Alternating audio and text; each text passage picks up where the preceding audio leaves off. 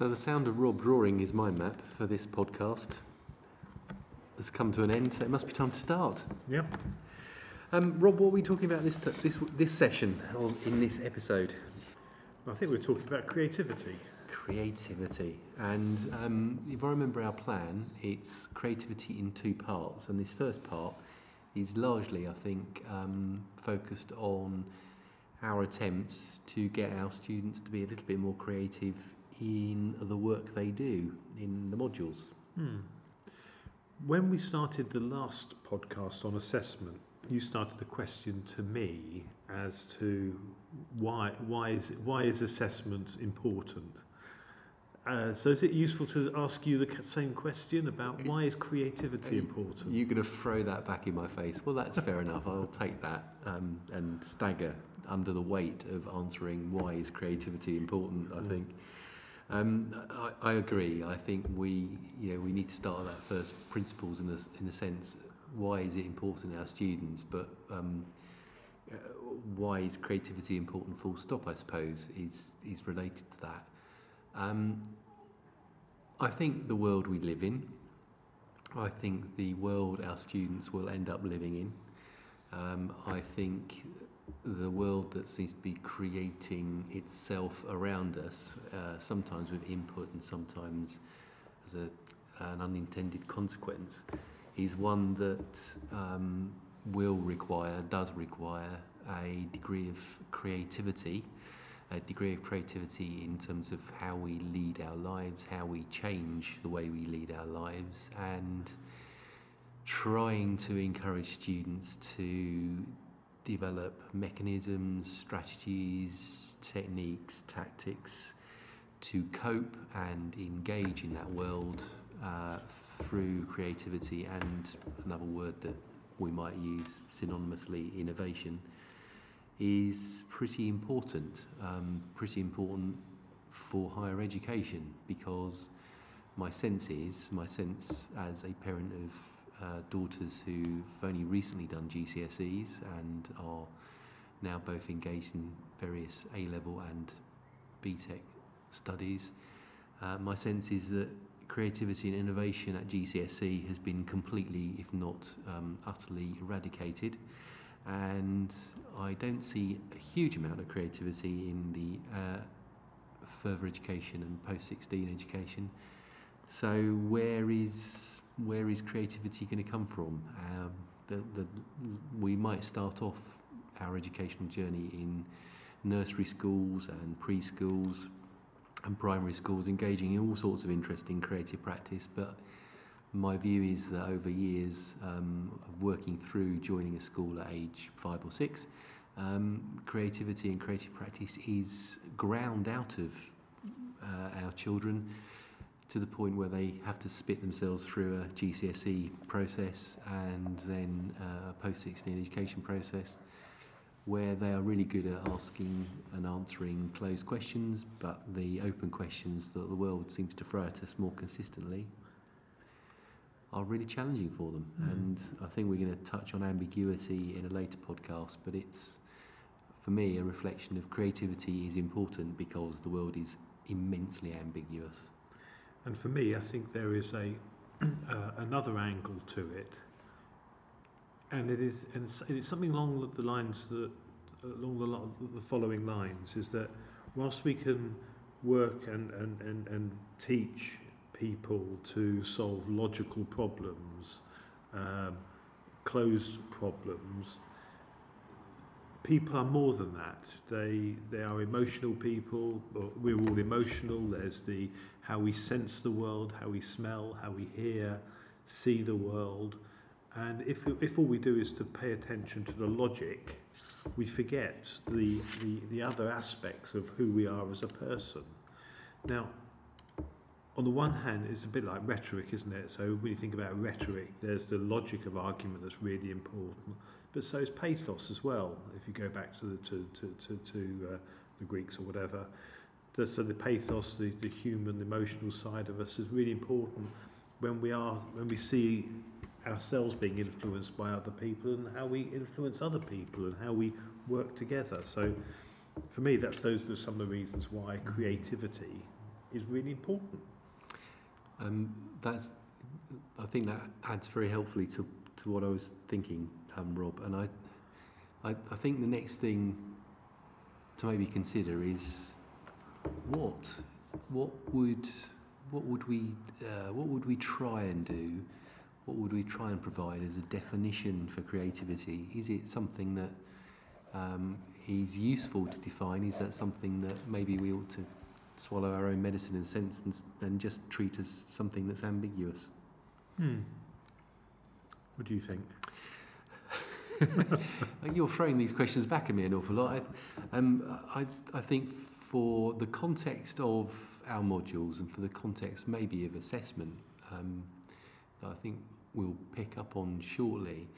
Um, creativity is, uh, for me, a, a, a, a desire to see some newness, uh, newness in what's produced, um, some newness in the interpretation of what we know and experience. So, if you like, uh, some change in the context towards some degree of newness.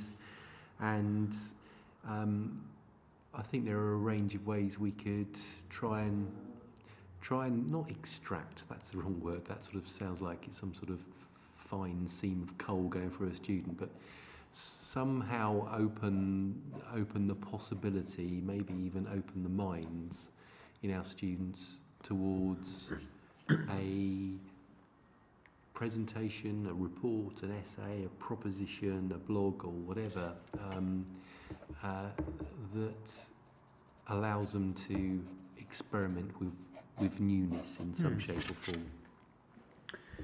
Can I play around with a, an example? Please do. So I teach a level five second year uh, module project management. So project management, which we follow Prince 2 methodology for those of you that are interested in project management.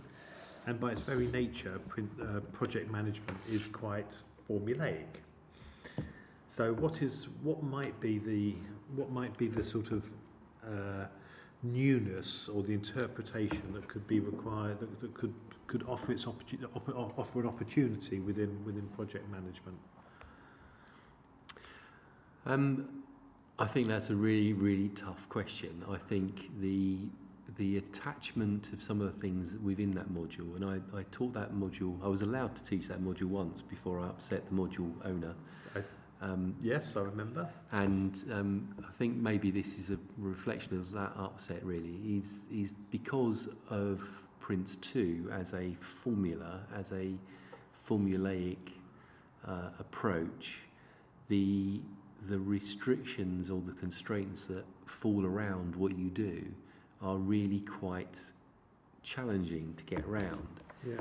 I think there is possibly some more to talk about in terms of what we can do as educators and teachers and lecturers in a classroom and deliver that formula in creative ways and to get students to participate and engage with the uh, project management methodology in a in a uh, interactive and creative way, innovative way even. Um, although in terms of the assessment activity, and particularly for that module, um, it is it is seems to me that is so anchored in Prince 2 that I experience students just uh, cranking out an answer Yeah. and the the uh, rigidity around the framework around Prince 2 played a role in that and I suspect the rigidity in the scenarios um, because for for the presentation I made of that module we ended up with a scenario where the students had to create a project management plan for a um, uh, a health and fitness well-being type event and that was that Hmm. um, and within that brief there was very little uh, creativity occasional glimpse and I remember some some of those students uh, who were from the sports science degree um, came up with slightly unusual uh, approaches to the activity but by and far the bulk of the activity was what you might call quite vanilla fitness projects. Let's Mm. play football, let's play tennis, let's play netball, Mm. whatever sport particularly was um, interesting to that individual student. So within the, within the Prince 2 uh, context and within the project management module we teach here, I, I find it very challenging to, to, to immediately put my finger on this is what we can do to be Yeah. more creative or this is what we can do to extract uh, and as I said earlier open the door to creativity for students. I think that's a um, much longer exploration of some of the issues to do with project management and Prince 2. And I guess that's why I chose the example. So it's a bit of an extreme example, you know, project management, a series of techniques or products you've got to produce. But to my mind, having taught it for a little bit longer, I think there are opportunities for, for, for, for, for creativity. So offering a, a blank sheet of paper around the business case, uh, around you know how, how we can persuade people that, that a particular project is a, a useful project, exploration of different options, um, getting them to um, on some of the, whiteboards to create a a scenario, an environment in which a um, uh, something is going to be produced um, around a, a sports event or whatever, where you one gets them to, to sketch out what a, a the playing fields, the the the the, the, the environment, the the, the, the, context. That's been quite helpful to as a visualization aid. Um, so I- I guess I'm slightly more optimistic about the about the opportunity of uh, of uh, of create of creativity, but one has to be creative uh, about that in the creativity creativity of creativity. I suppose in some ways that that kind of reflects to um, that reflects or speaks to the sorts of things that I thought we would probably be discussing in more detail when we think about our own practice uh, Mm. as educators in a classroom. Um, because it, that strikes me as being about role modelling in some sense where we we as uh, as individuals are saying yes actually we can create a project plan using a, a whiteboard and 15 different colors of colors of pen uh, and do it visually and uh, create project plans involving storyboards for example. Um, and I think those things do um, do allow us to explore creative practice in the classroom in a range of ways. I, I suppose I, I kind of come back to because of um, because of some of the issues we discussed um, in the in a previous podcast to do with assessment, where we have such a fixed assessment requirement, the uh, the encouragement to students to get them to explore in the way we might have been role modelling in the class project re, uh, project management requirements is if you like cancelled out because of the stricture of um, the submission requirements Hmm. you will produce a, a PID, a project initiation document. You will produce a Gantt chart. Well, yeah, there are possibly some things you could do to vary the Gantt chart, but actually, is is it the right question to ask? Is Mm. getting them to produce a Gantt chart the right thing, or Mm. should it be? Can you produce a pro- project plan, and could you produce a project plan in a way that's creative and innovative? and therefore that opens the doors up to someone writing a project plan on a on a on a blog site. So each Yeah. individual page actually has a plan of its own right but it's not a Gantt chart. It's not produced in Microsoft product. Other project management software is available of course.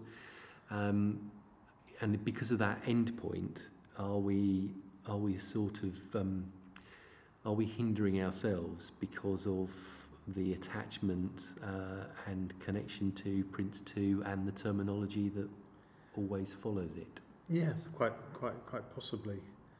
Um, yeah, I think there are constraints, but there are sort of freedoms within those constraints that I, th- I guess I'm interested. Perhaps we can explore that in a in a later Mm. in a later podcast. Would have been, from your experience, what podcast, what what um, what uh, modules have you run or worked with students that have been really successful in the sense of uh, creativity? Well, um, the, interestingly, the experience I've got here, and indeed at Portsmouth University, where I taught before, the the, the, modules I, I, I delivered, which were about creativity, one called Create at Portsmouth, and one here called Creativity and Innovation, um, have all actually had a structure around them, um, but they've had a structure around them which was loose enough for students to um, treat as a sort of playground, if you like. And we have talked previously about assessment artifacts and assessment activity being negotiated and and in some way um, developed as a sort of joint effort, a co-creation Yeah. piece, and, and those those are the things that I think encourage students to tackle the tasks, the requirements, whether it's formative or, or summative, in a in a more imaginative way. So it, it sounds probably a little bit counterintuitive, but to be you know creativity isn't chaos Mm. and creative practice isn't chaos and you you have the challenge of trying to find the right framework to put around your practice. But there is a framework around most creative practice and and I think um, we can play around with our frameworks in a way that opens up the possibilities. And as sorry to repeat myself, but as we talked about in the previous podcast about assessment, if we start where the students will end by saying the assessments are, or the assessment activity is, or the artifact you will be producing is, we are starting to close doors or Mm. close possibilities down. So if we are able to say, here are options, here are examples, and deliberately choose some of those examples um, consciously in a way that says, uh, actually, or says to the students, oh, actually, this is something I could actually I could produce. Mm. Um, then we begin to see things delivered at the end where students are challenging the norms, challenging the norms of the 10 minute PowerPoint presentation. Yeah, and it, it's interesting what you said about some sort of structure. It reminds me of my uh, PhD supervisor who would on, con, often talk about enabling constraints, how those rules and constraints were there, but they, but in, in doing so, they can create an, uh, an atmosphere or a, a context in which all sorts of things could happen. I've, I've not actually heard that expression enabling constraints, but I think that's really, really spot on and very, very helpful. The, um, you remember the session that we delivered to the group you had from the co-op?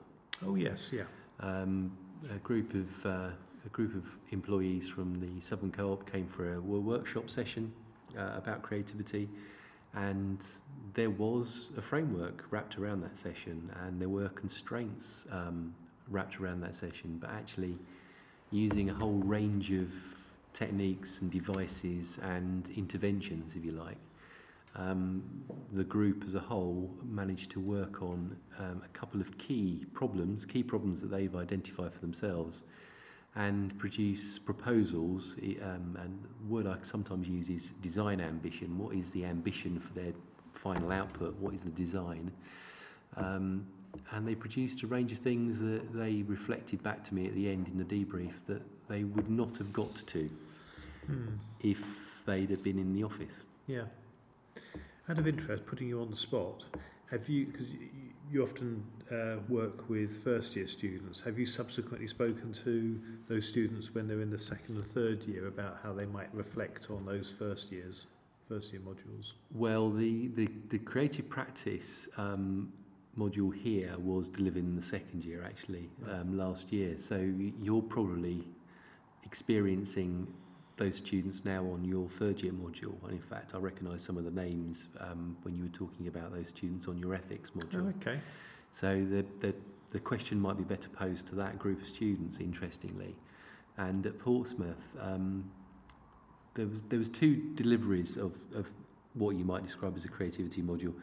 Um, one as an elective across the entire university. So I had students on one side of the classroom who were studying psychology, and on the other side of the classroom were studying modern um, history, and all parts in the middle, including journalists and, and from every corner of the university pretty much. And I never saw them again. Um, right.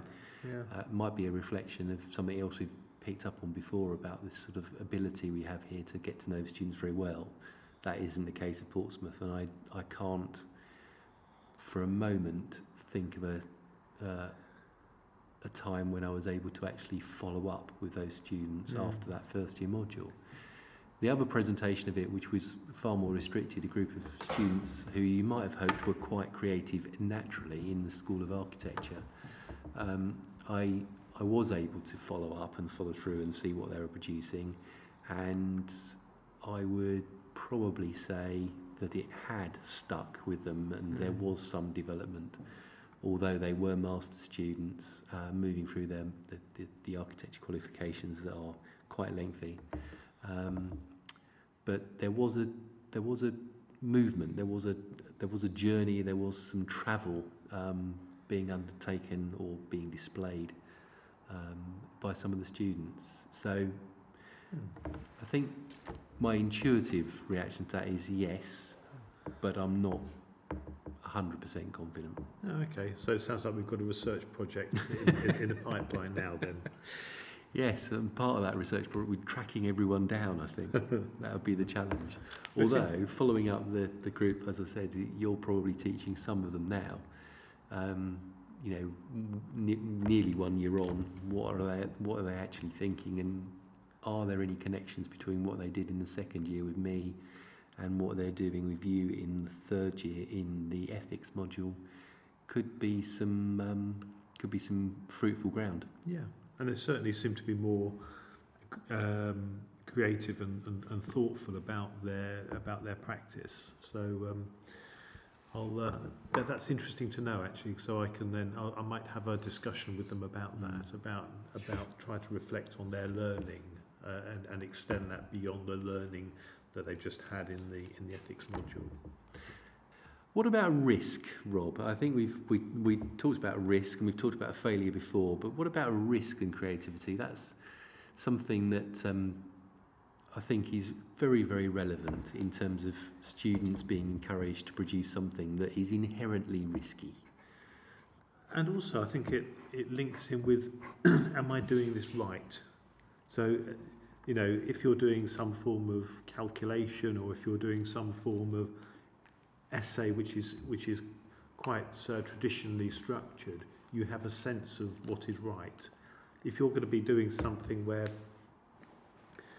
albeit with those enabling constraints, you know, it feels risky and it feels somewhat um, exposing, doesn't it? Exposing is a good word. Yes, absolutely because I think attached to all of those things is is vulnerability, and you are putting students in a position where they are really being exposed and putting themselves in a position of vulnerability. Yeah, and often the discussions that I have with uh, with, with, with students when I'm pushing them towards that uh, area is having quite a few discussions about um, sharing those initial steps, confidence building, confidence building for me actually as well, um, that, that they're not going to do something um, completely beyond the learning objectives and the assessment criteria, but far more often than not, it's the reassurance about to the students that actually what they're doing is something really interesting. Mm. Um, yeah, I can think of some examples whereby they've done something very interesting, very, very different, and then they've been able to bring that round to actually say something new that I hadn't thought about before. Mm. And was that in the class in a sort of formative sense? Was that you know, whiteboard activity and group discussion type activity? Yes, yeah. Um, and also uh, less less formally. So um, so for listeners that are not aware of our campus here, it's a quite a small campus. And uh, we're in the, uh, the business school now, which is called the Dome, a lovely Georgian building. Or just um, opposite, uh, there's the LRC, and sometimes when I go and get a coffee, I might see some students. And some of the discussions you have, one has informally with, with them, and say, well, hello Rob, can you just, and we have a discussion about something. Those out of session discussions are also part of it as well. It, that's a good point, and I think um, I would share that experience with you, particularly a few discussions that stick in my mind from from last semester actually in the LRC and doing discussions usually before assessment um, uh, were absolutely in that of that ilk. I suppose although we're sitting here now recording the conversation, I'm now full of regret that actually at that point we are not discussing things in a way with those students around the microphone and actually capturing it because Yeah. um, otherwise it's just it's very ephemeral those, those moments are just gone Yeah. and that might be that might be something we need to s- consider I think certainly I can remember a couple of conversations in December with students about assessment activity that if I'd have recorded it and if I'd have been able to share that with them and follow up, uh, I think their their output might have been even further Hmm. towards the end of the very creative. Um, as it was, it was pretty good. So that's interesting to know. I, I suppose I, my starting point was those moments in the classroom where we might have, in, in a very impromptu but very planned way, obviously, set them a task or a challenge and let them in smaller groups, maybe pairs even in some cases, uh, have have a question, a topic, or something to discuss, work on, and there is something produced on the whiteboard. And as part of a piece of formative work, they just feed back to the class as a whole. And it's in that activity, I wonder what else we can do to push the boundaries of risk because sometimes geography, the environment, drives behaviour. The fact Yeah. that we're in teaching rooms, and again, they are, yes, fine, great. There are several whiteboards as I look around, but you end up using them, um, and you end up using them repeatedly, and that's probably not that helpful Why not? because it's always about writing something on the whiteboard. Hmm. and if we had something else in the room, Yeah. would it be about using something else? so I I suspect varying our material, varying our, our raw material in the way Yeah. that someone making a um, someone making a boat would have a workshop with a series of tools and saws in it. We seem to come in here and try and make whole students with a whiteboard, uh, maybe a post-it note if we're lucky, um, occasionally some flip chart paper and uh, some kind of interactive screen. And that's not as comprehensive as most boat Hmm. building workshops I've been into. You, remind me several years ago, I had some role in developing a residential week on an MBA program. And um, of course, the issue of evaluation is always really important. And I managed to convince the organisers to buy loads of Lego, uh, not Lego, uh, Play Doh. Yes. And to say, okay, what I want you to do, that was the brief, with all of the Lego, with all of the Play-Doh and the other bits and pieces, to create models of their experience of of uh, of of the of the residential, Mm. you know, with highs, lows, thoughtful areas, and all the rest of it, and it worked really well. And I Yeah. take your point. You know, if you move beyond the materials at hand and provide different materials, it changes the the, the, the way, the, the mental mindset of how you look at the world. Yeah, I, I, I think that's absolutely spot on. And using Play-Doh is something I've I have enjoyed um, putting into the classroom before. And I, I guess reflecting really quite critically is that if I'm teaching a creativity module or more module to do with creativity, let's say, yes, I will bring the Play-Doh along and possibly also a range of found materials in a big, really useful box. Um, but if I'm teaching organisational behaviour to first years, I don't. And I have no idea why I haven't challenged myself in terms of saying, okay, right, great, we are going to do a, a session on organisational beha- behaviour and structure. Therefore, we're going to use some Play-Doh and we're going to start creating organisational charts out of Play-Doh, for example. For some Yeah. reason, some reason there is a sort of rationality filter that is full of loaded expectations about what our students will will do and how they'll react. Um, and in in a sense, that links all the way back to this idea of role modelling. and Absolutely, as, and as soon as we fail to role model those sorts of creative behaviours and practices we want people to try out and experiment with, we shouldn't be surprised when they don't. It remind, that reminds me, uh, talking about organisational behaviour and, and the like, about um, Gareth Morgan's book about images of organisations. If what we do is we present them with flip charts and, and pens and all the rest of it, they're going to be doing something fairly logical and structured. But if we if we present them with other materials, it gets them into a different mindset, and then you can explore concepts and ideas such as Gareth Morgan's images of organisations about the the different ways of thinking about organising. Yeah, I, I think that's very helpful. And um, I, although I'm happy to be self-critical, I, I suppose there is one moment from the, the, the organisational behaviour module where using using Leavitt's diamond as an idea, we, we set up students with bits of string connecting themselves and usually it um, unfolds in a series of chaotic conversations about uh, various parts of an organisation, how they react if you hypothetically uh, reduce your head count. Uh, People losing jobs at the moment is a very live topic, but what happens to that organisational diamond if you lose a lot of people? How do the, the other parts of the organisation react?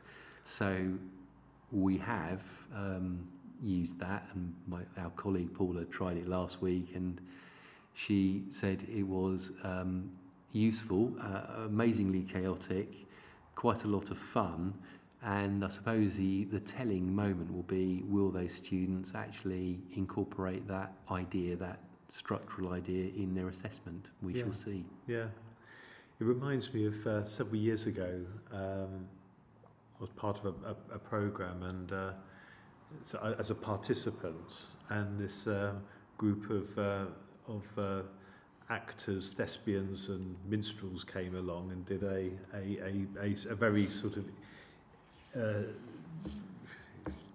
im- improvisation session. And you talk, you, you mentioned about risk earlier. This went horribly wrong. and you know, not only is the risk with the participants, the risk is shared with the players that are involved in this and the faculty. Yeah. And it's great to be to have those discussions. And I, you know, it was one of the most vivid things I remember um, uh, the, the last few years educationally. You know, when these things go disastrously wrong, and, and the conversations that then that sort of in, invites thereafter. So maybe we, we do all this stuff in the first year and, and several months before they get anywhere near thinking about completing the NSS, maybe. Yeah, the National Student Survey. Yeah, keep it away from that. So, in terms of um, thinking about approaches, techniques, tactics um, that we can use to encourage our students, um, uh, push our students, And uh, ourselves. ourselves, um, coax our students to be more creative. I think for me, there's, as we've been talking, there are some key parts, and I think the key part, number one, is this idea of role modelling practice. I think the second part, which is as key but probably a little bit harder to challenge, is the environment in which we're working. Yeah. Um, but as, as you've mentioned, using things like Play-Doh and other found objects certainly strike me as being ways uh, and approaches that could be incorporated.